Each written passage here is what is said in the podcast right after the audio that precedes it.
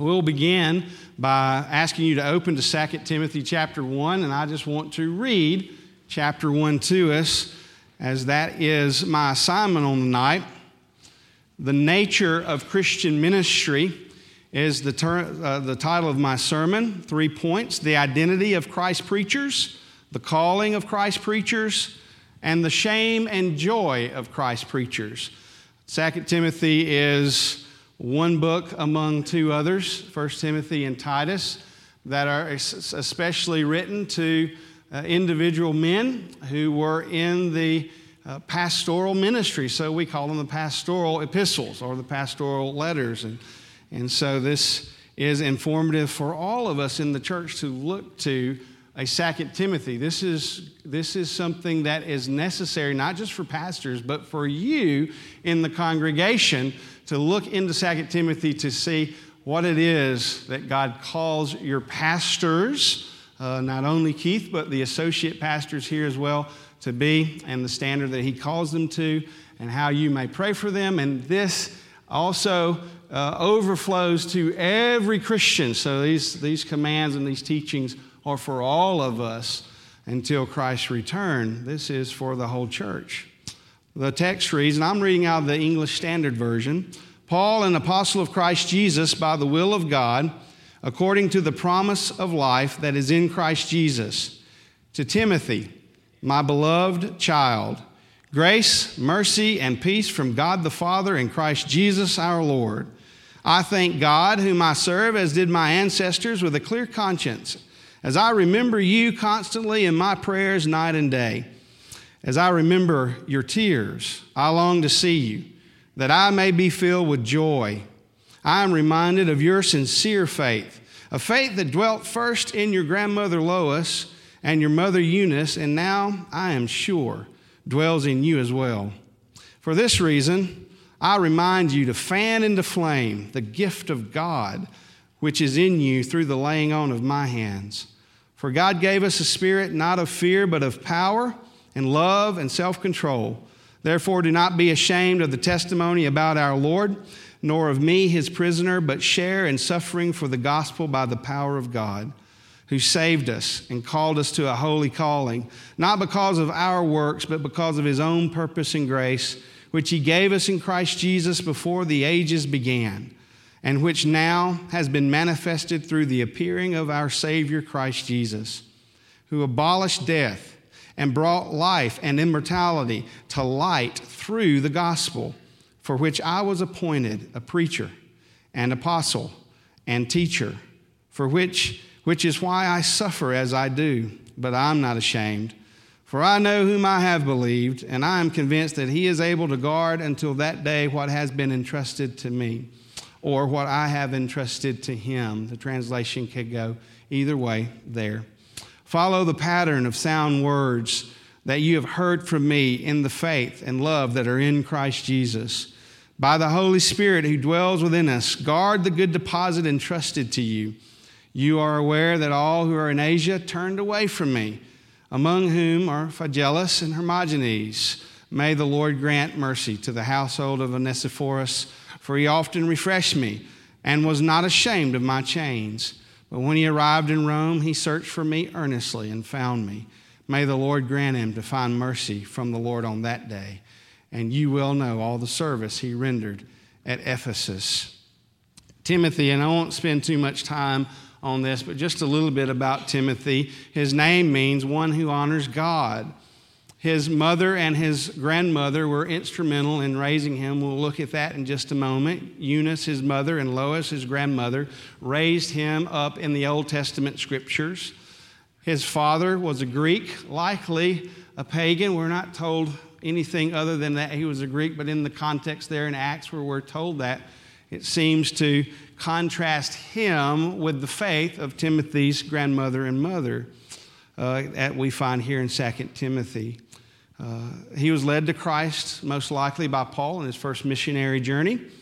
And as Paul came back through on his second missionary journey to Lystra, where Timothy was, the church testified about Timothy and his service to the church, and Paul took him with him as his own personal disciple and friend and co laborer in the gospel.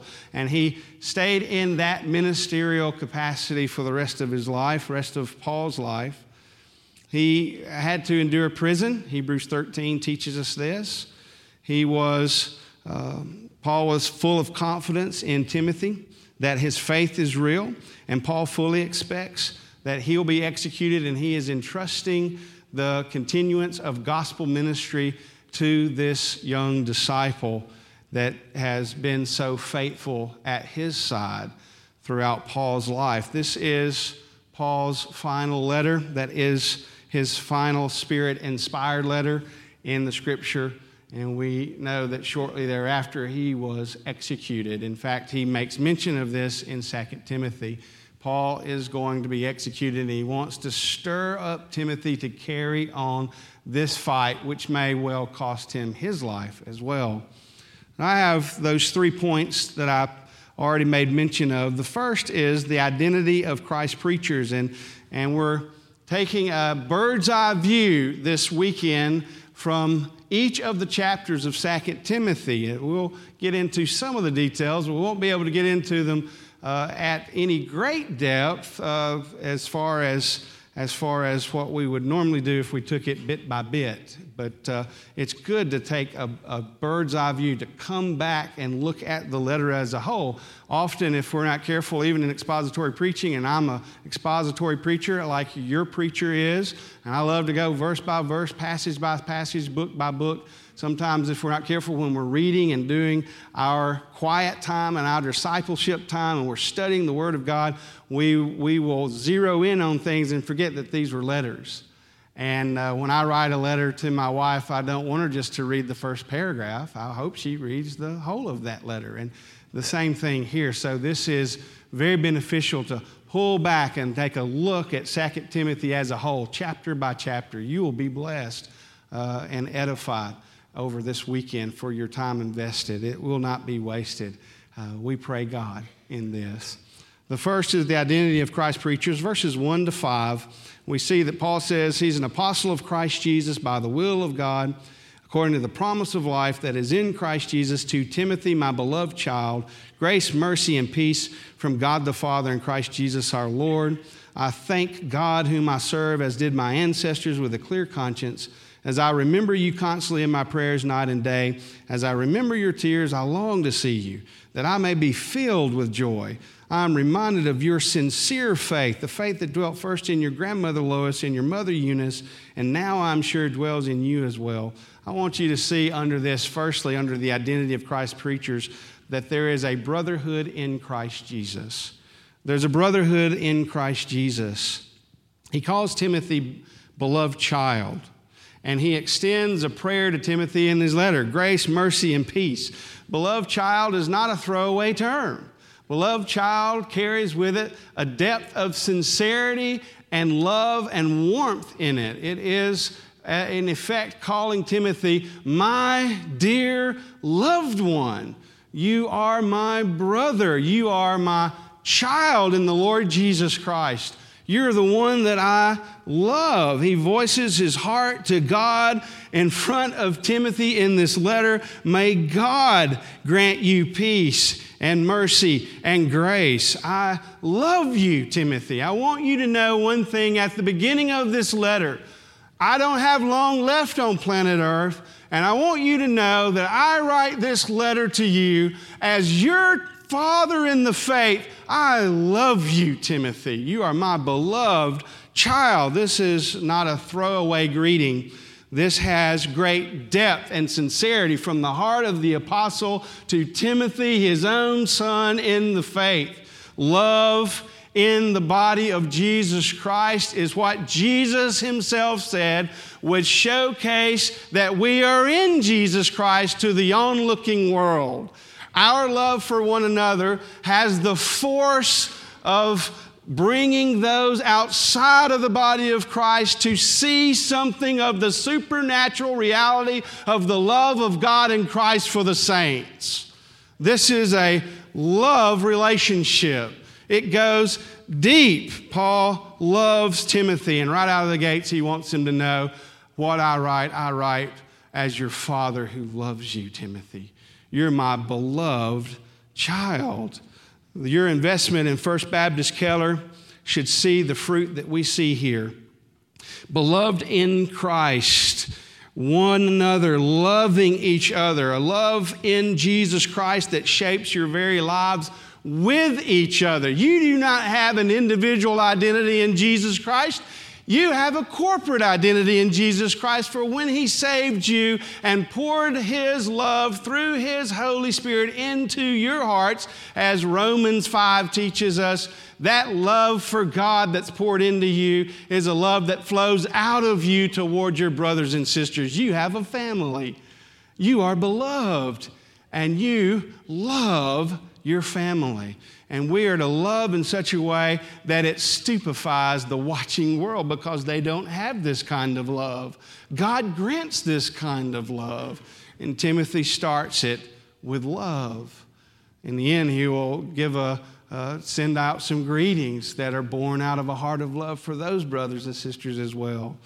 These are not throwaway terms. This is our calling. How often are you in the habit of telling church members, I love you. We do that in our homes, in our family. My blood relationship, I love, and I tell my kids and my wife, I love them all the time. How often do you tell brothers and sisters in Christ that you love them? Blood relationship is vital and important and created and ordained by God.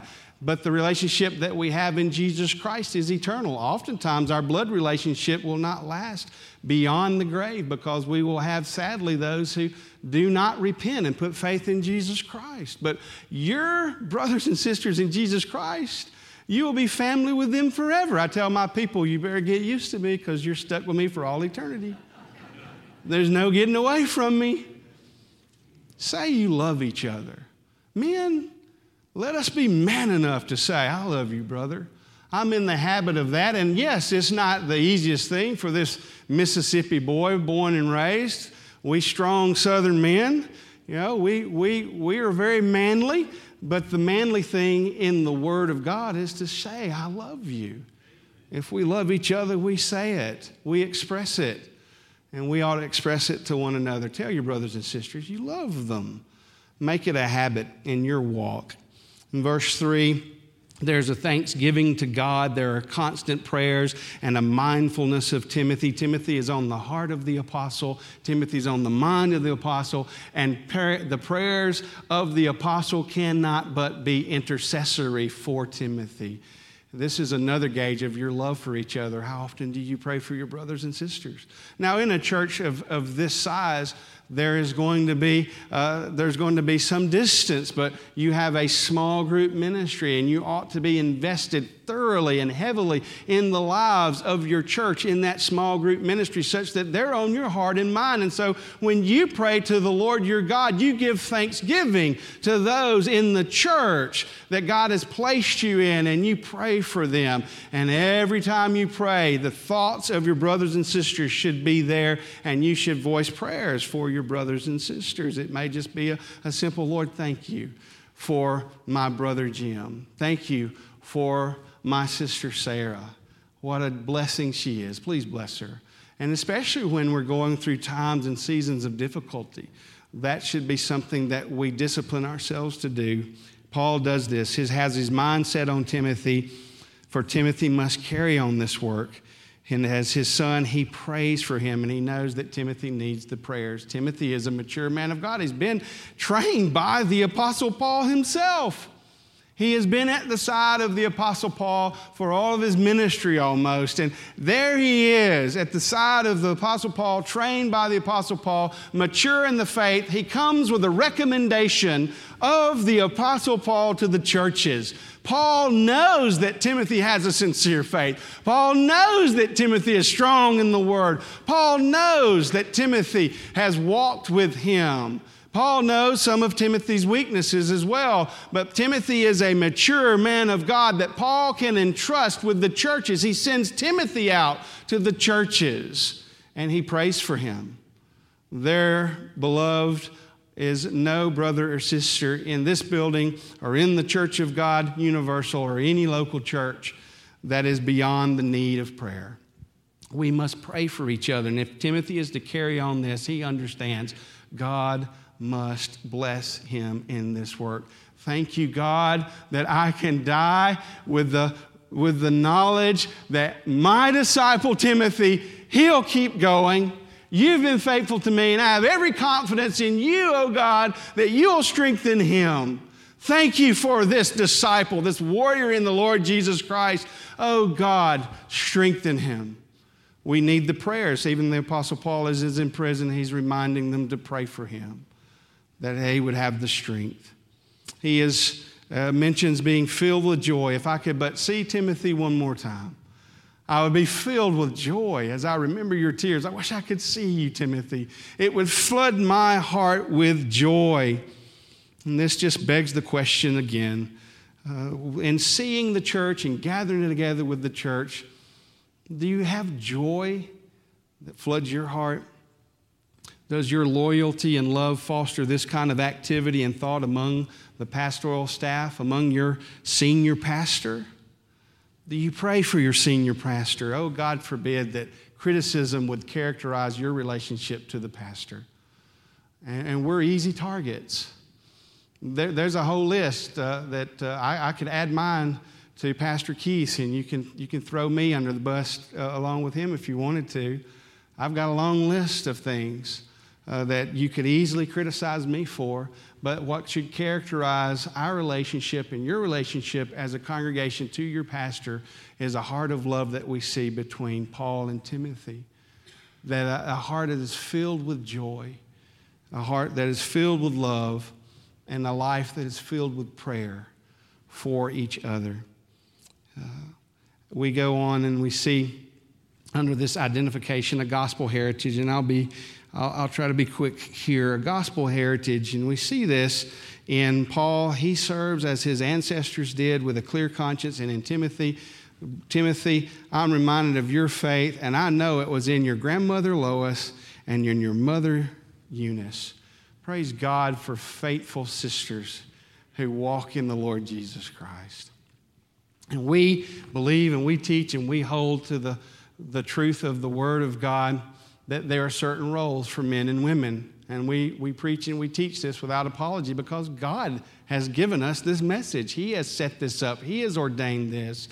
And as we understand that men are set apart for the office of the pastor and that ladies are given a different role. We're not by any stretch of the imagination saying that women are less than, that our sisters are less than. Ladies are often the most influential shapers of these men of God. And here Timothy was launched into this life of ministry God ordained his grandmama and his mama to bring him up in the Word of God and launch him. You think Timothy ever forgot about his grandmama and his mama. I don't think he ever forgot it. Paul didn't even forget it, looking at him said, Those were remarkable women. Ladies, you want to be a remarkable woman in the Lord? Train your kids. Grandmothers, get involved. Train those grandkids in the Word of God. We do a lot of good things for our children. The best thing you can do is, is be a disciple of Jesus Christ and grow in the Word of God so that when your grandkids and when your kids come to you, you can spew over the scriptures to them. You can proclaim Jesus Christ to them. You can give them sound biblical teaching and instruction and wisdom. Train them and point them to Jesus Christ. That's what they did. And again, Paul will bring this up. That's what they did later in 2 Timothy. You had it, it made you wise for salvation, Timothy. And we see this here. This is a gospel heritage. And Paul uh, he has the clear conscience. Timothy has the sincere faith.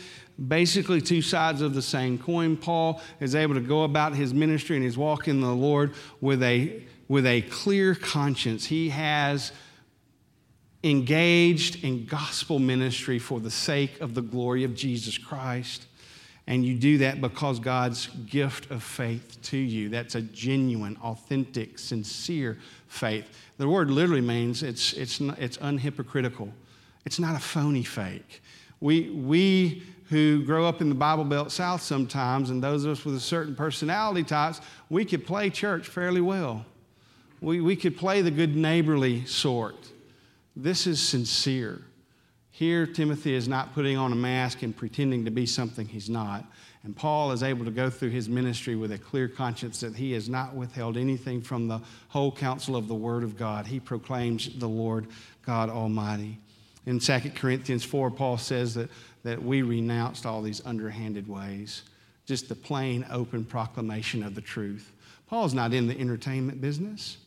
Paul is not trying to, to tickle the ears of men. He's not trying to, to find a way in so that people will, uh, like him. He just wants to go in his life proclaiming Jesus Christ to the sinners in his path. He wants to see churches raised up, and he's going to do it God's way by preaching the gospel of Jesus Christ. It's, it's foolishness to those who are perishing, but it's the power of God to those of us who are being saved. Paul knows this. He has a clear conscience. He's not in it for gain. He's not in it to have the applause of people. He's in it for the glory of God and Jesus Christ.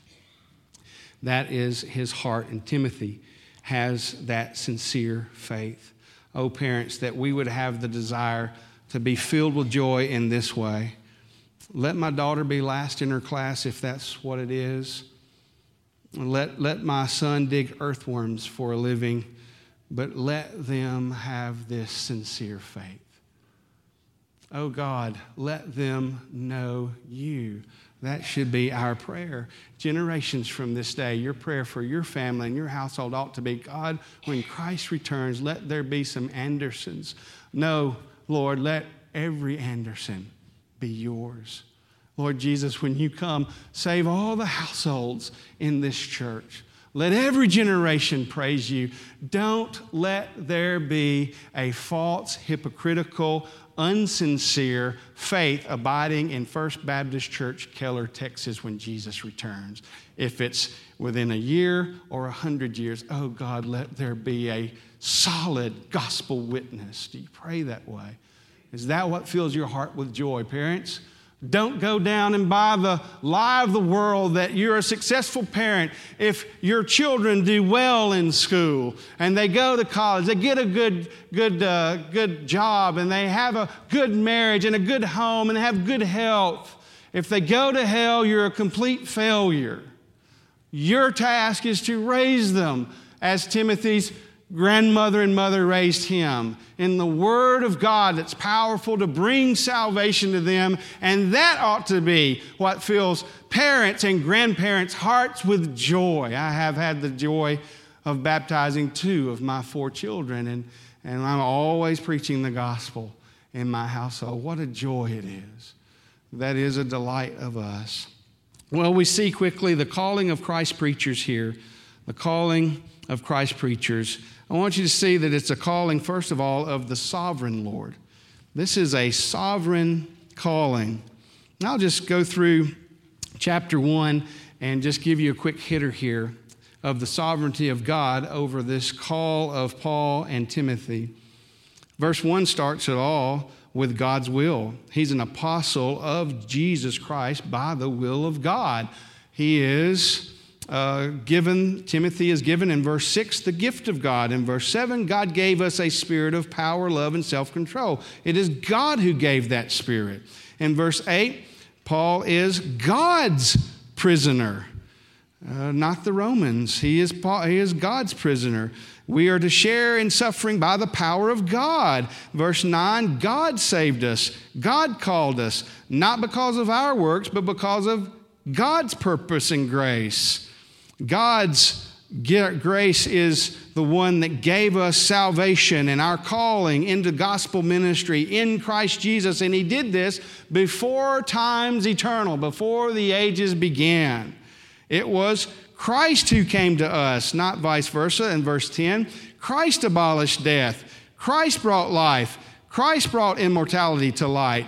In verse 11, Paul was appointed by God to be this preacher. In verse 12, God is the one who's powerful to guard what he entrusts to Paul. And verse 13, faith and love are in Christ Jesus. Again, by the Holy Spirit living in us, uh, we are able to guard the good deposit that's entrusted by God to us. It starts with God and it's entrusted to us. All throughout this letter, we could point out the sovereignty of the Lord in and through this. And we'll see a little bit of this again in chapter 2, and I'm sure you'll hear the ring of it in chapters 3 and 4. Jesus Christ is the head over the church. God is the one who calls a man into the preaching ministry. The man who appoints himself to the preaching ministry goes about on his own, fleshly, and he is in his own strength for his own fleshly purposes. You might well say that he goes in the spirit of fear because God doesn't give the spirit of fear. We have that naturally in the flesh. God gives the spirit of, of power and love and self control. It is God who calls. No man has the right to self appoint himself a preacher. You know, man has that right to say, I'm called of God on my own. God brings the call of God to a man. It is not like a career, and you don't fill out a form to find out how your, your aptitude is weighed against other career options and go into the ministry. God calls his gospel preachers, and God alone, he is sovereign over this calling. And it is not something that you take or a man takes unto himself. There is this uh, sovereign grace of the Lord. And Paul reminds Timothy of God's sovereign grace in saving him because it is the Lord who saved us because of his own purpose and grace, which he gave us in Christ Jesus before ages began. Paul reminds Timothy of God's sovereign grace and salvation and in his call to ministry because Timothy's works and strength is not what will carry him across the finish line. The work and grace of the Father in eternity past is his only hope. There can be only one who is working before time's eternal, before the ages began. Timothy, that's not you. A little hint before the creation of all things, and you are saved and set apart into this calling and into this salvation before time's eternal, there is only one who can do it, and that is God, not you. And, he, and then to build this in, he says, it is not because of our works. Don't trust your strength, Timothy. Trust the sovereign God who saved you and set you apart before times eternal, before uh, the ages began. That is God's sovereign call of you to salvation in Jesus Christ and to service in Jesus Christ, and that will anchor Timothy. The aged Paul exhorts and uplifts the young minister by extolling God for his sovereign, electing, saving power. He is powerful to guard what he has entrusted to you, Timothy.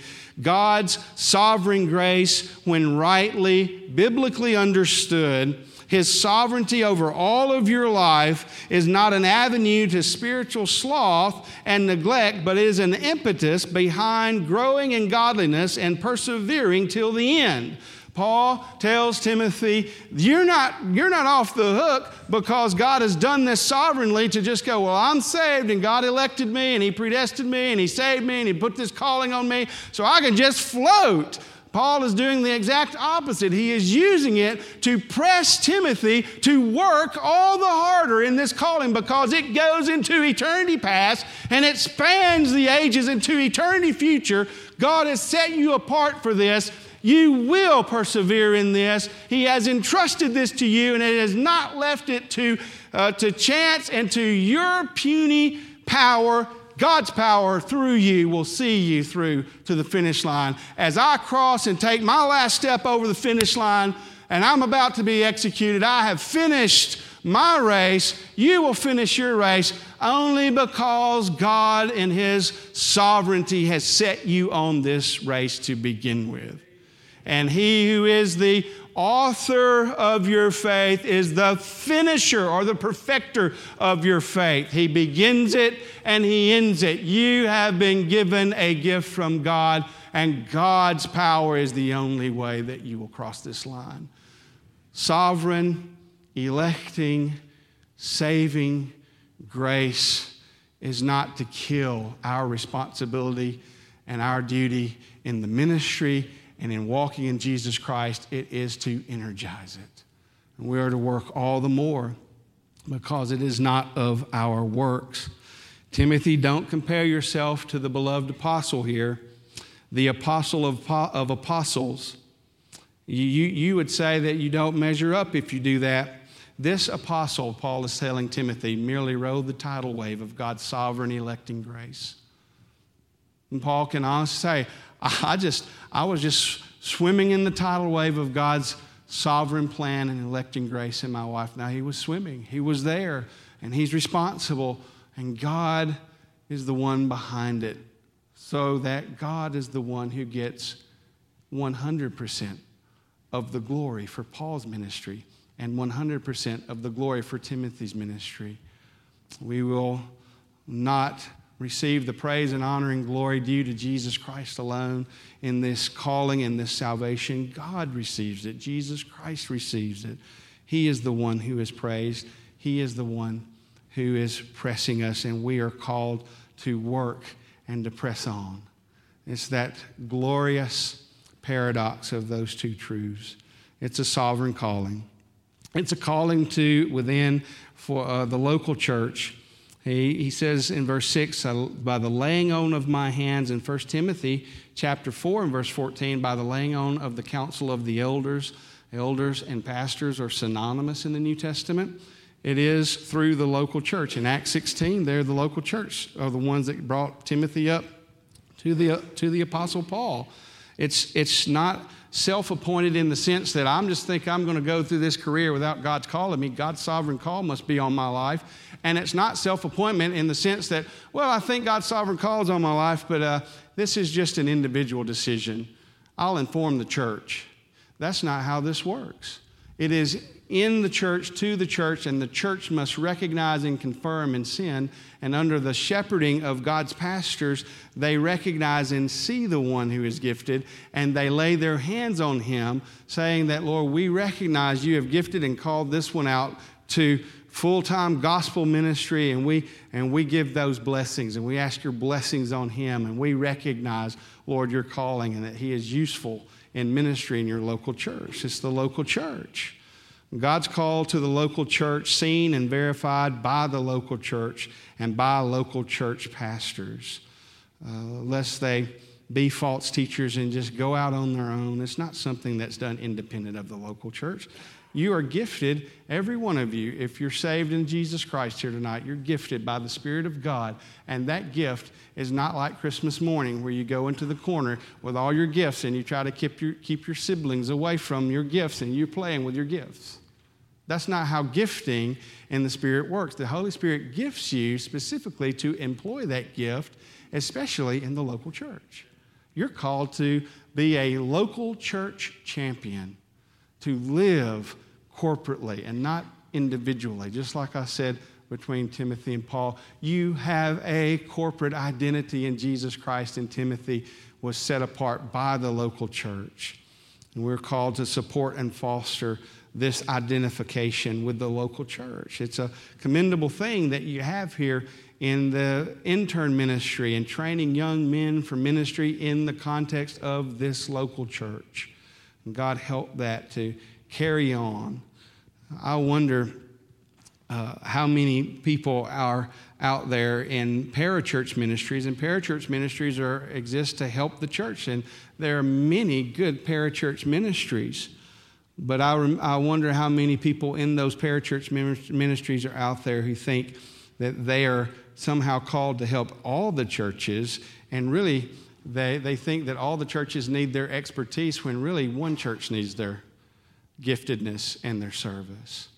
Look, we, we, we are blessed by all kinds of uh, parachurch ministries, but we need to understand that the extraordinary calling is the calling to a local church. Local church. pastor. I Almost spit on. I mean, I grew up in an era where you got this great conference with great preaching going on, and this great conference, great preaching going on, and we hear of, of missionaries being sent across the globe in these exotic locations, and, and we see all of these kinds of parachurch ministries growing up, and, and we've almost flipped it to where the parachurch ministries uh, are being planted at a rate faster than churches are. They're meant to serve the church. Christ is the head of his body, the church, not the parachurch. And parachurch ministries, if they're not careful, can go off of the rails and distract church members from local church ministries, and they can give their money and give their resources to parachurch while their local church is hemorrhaging right before their eyes and they don't even notice. Because all of the spectacular things that are going into the parachurch, we're talking about many of these good stuff that I've been that I benefit with and still benefit today, multi-million dollar parachurch ministries. I've, I've since come in all my years, two decades now of pastoral ministry, to a local church hidden away in rural Alabama now to, to take a step back and to go, do we really need all of these, all of that resources, when God has gifted His church, members, the common Joe and Sue of the, of the church body, the Spirit of the living God has gifted church members. Do we need expertise from outside all the time coming in and telling us? Or has this, is the Spirit of God working within us and gifting brothers and sisters in Christ? Brothers and sisters, the extraordinary calling is to the local church. I tell my people in Arab, Alabama, that if I were in Africa, I, I, that, uh, and, and over there, Arab, Alabama is halfway around the world. And I'm all for missions. And we are in a, in a mission sending ministry. And I love to go on mission trips, and I love to see missionaries called and sent in the context of the local church for the local church to plant local churches all over the globe. But we need to, some, maybe some of us take off those blinders that are on the spectacular and see this is the spectacular. You are the spectacular. My brothers and sisters in Christ, you who are here at First Baptist Keller, this is where it is. This is where the work of God is. God would use you here in this church because He has gifted you. I tell my people all the time, I don't want to get in the way of the Holy Spirit. And if you've called me as your pastor to try to do everything for you, then that's exactly what I'm going to be doing. If I try to answer to that, I'm going to try to get in the way of the Spirit of God because God has gifted you in ways He's not gifted me. I'm called with my gifting to serve His church in a certain way, but He has a variety of gifts, Ephesians 4.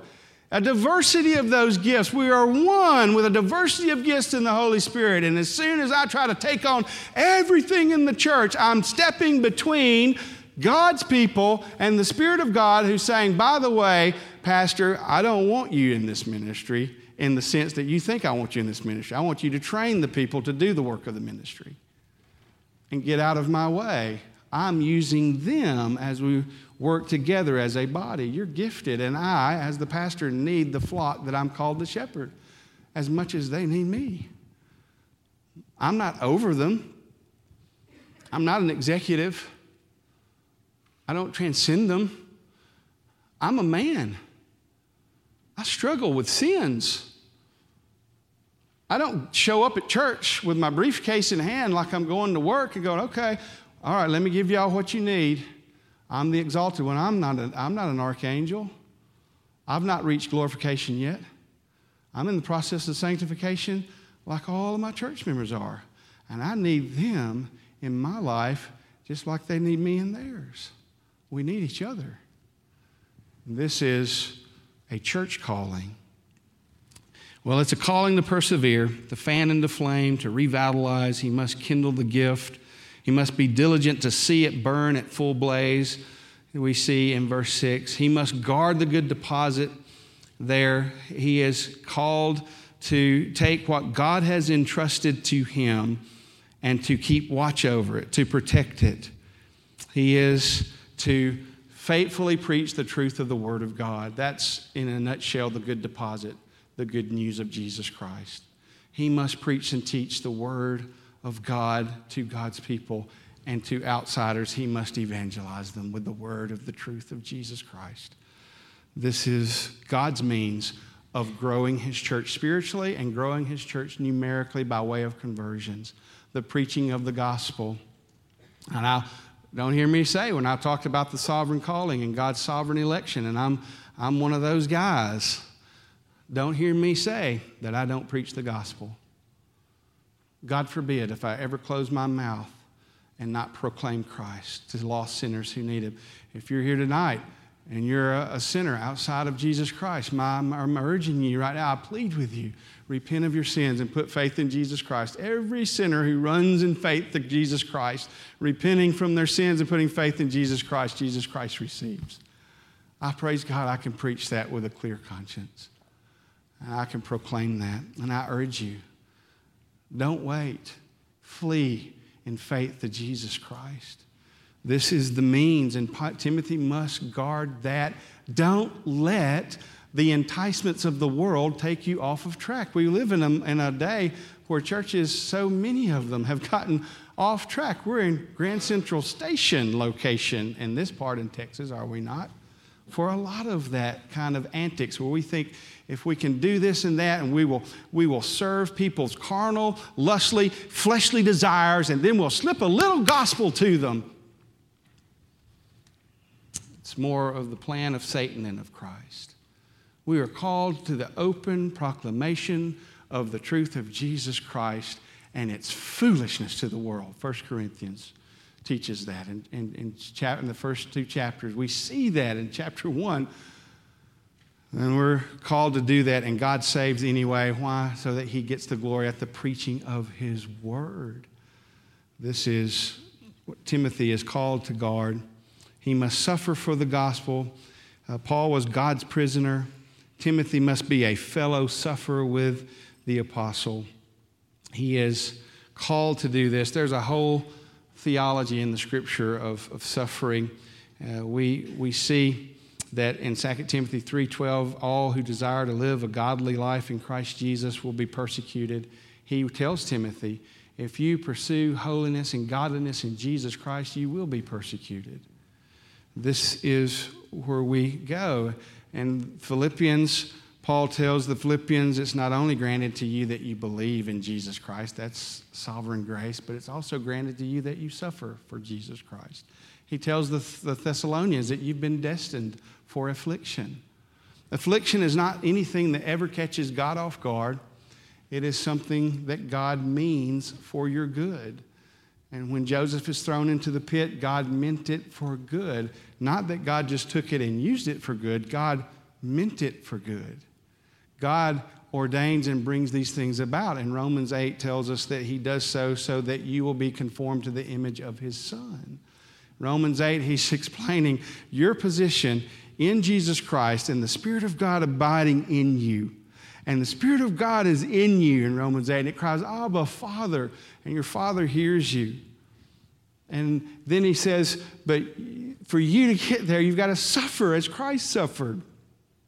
And he answers the question of, Well, why must we suffer? And he gets down to Romans 8 28 and 29. And we, we have that, that golden passage that God is behind all of it, that, that you don't suffer on your own, and you don't suffer to no end. It is to the end that you are conformed to Jesus Christ. Conformity to Christ and not comfort is the work of the Spirit in us. And God will employ afflictions in our lives. And here Timothy is, to told, is told to be a fellow sufferer for the sake of the gospel. We are, we're called to this. Finally, the shame and joy of Christ preachers. Shame and joy of Christ preachers. We see this in the end. We see that uh, you're aware that all who are in Asia turn from me, among whom are Phygelus and Hermogenes. That's the shame. Uh, there were those that were with him, they turned away. Shame in this context is not so much about shame over guilt and sin, but being ashamed of proclaiming the gospel of Jesus Christ. This is what Timothy is not to be. And shame, being ashamed and shame comes up again and again in this chapter alone and throughout this uh, epistle. Do not be ashamed of the testimony about our Lord, nor of me, his prisoner. I suffer because of God's appointment of me to an apostle, but I am not ashamed, Paul says. Phygelus and Hermogenes, they were ashamed, but Onesiphorus wasn't. Timothy, look at Onesiphorus. Don't be ashamed. Share in my suffering. Proclaim Jesus Christ. This is a, at the end of chapter 4, the rescue of, of Paul is a rescue that's tied to uh, preaching Jesus Christ. It's being unashamed to proclaim the gospel of God, and we're that way when the Spirit of God fills us and controls us.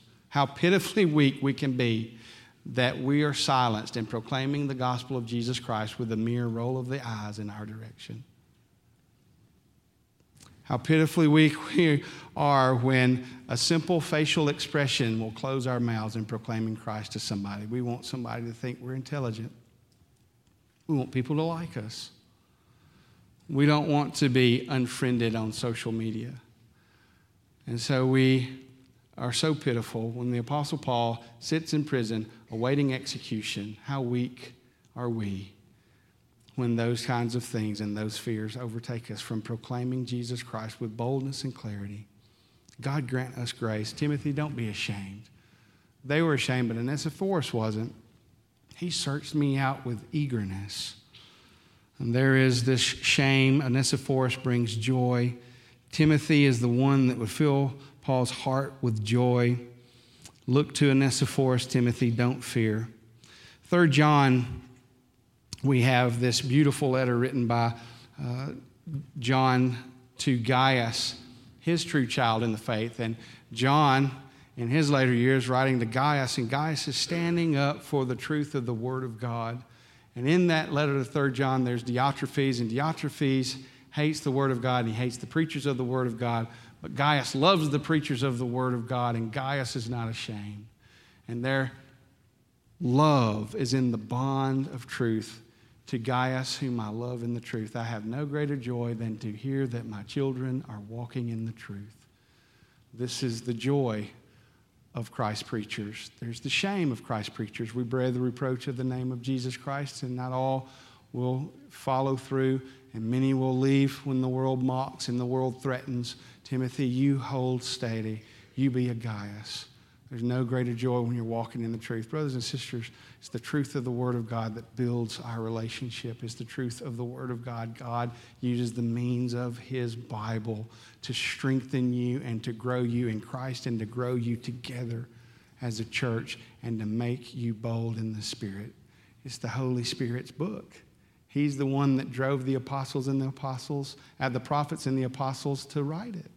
He is the one that takes it and grows you from it and you spend time in the book, your relationship with the Lord grows deeper, and your relationship with one another grows deeper, and your boldness to proclaim Him is, uh, is, is grows all the more. Well, that's, that's a quick, quick hitter. I know it didn't feel too quick, but uh, a quick hitter of chapter one. Uh, let me close this in prayer. Father, thank you so much for uh, your grace and your mercy. I pray your blessings on us, Lord as we meet again tomorrow night and on the Lord's Day. And I pray that you'd grant us strength uh, as your preachers to preach and exalt you. Thank you for this church. In Jesus' name, amen.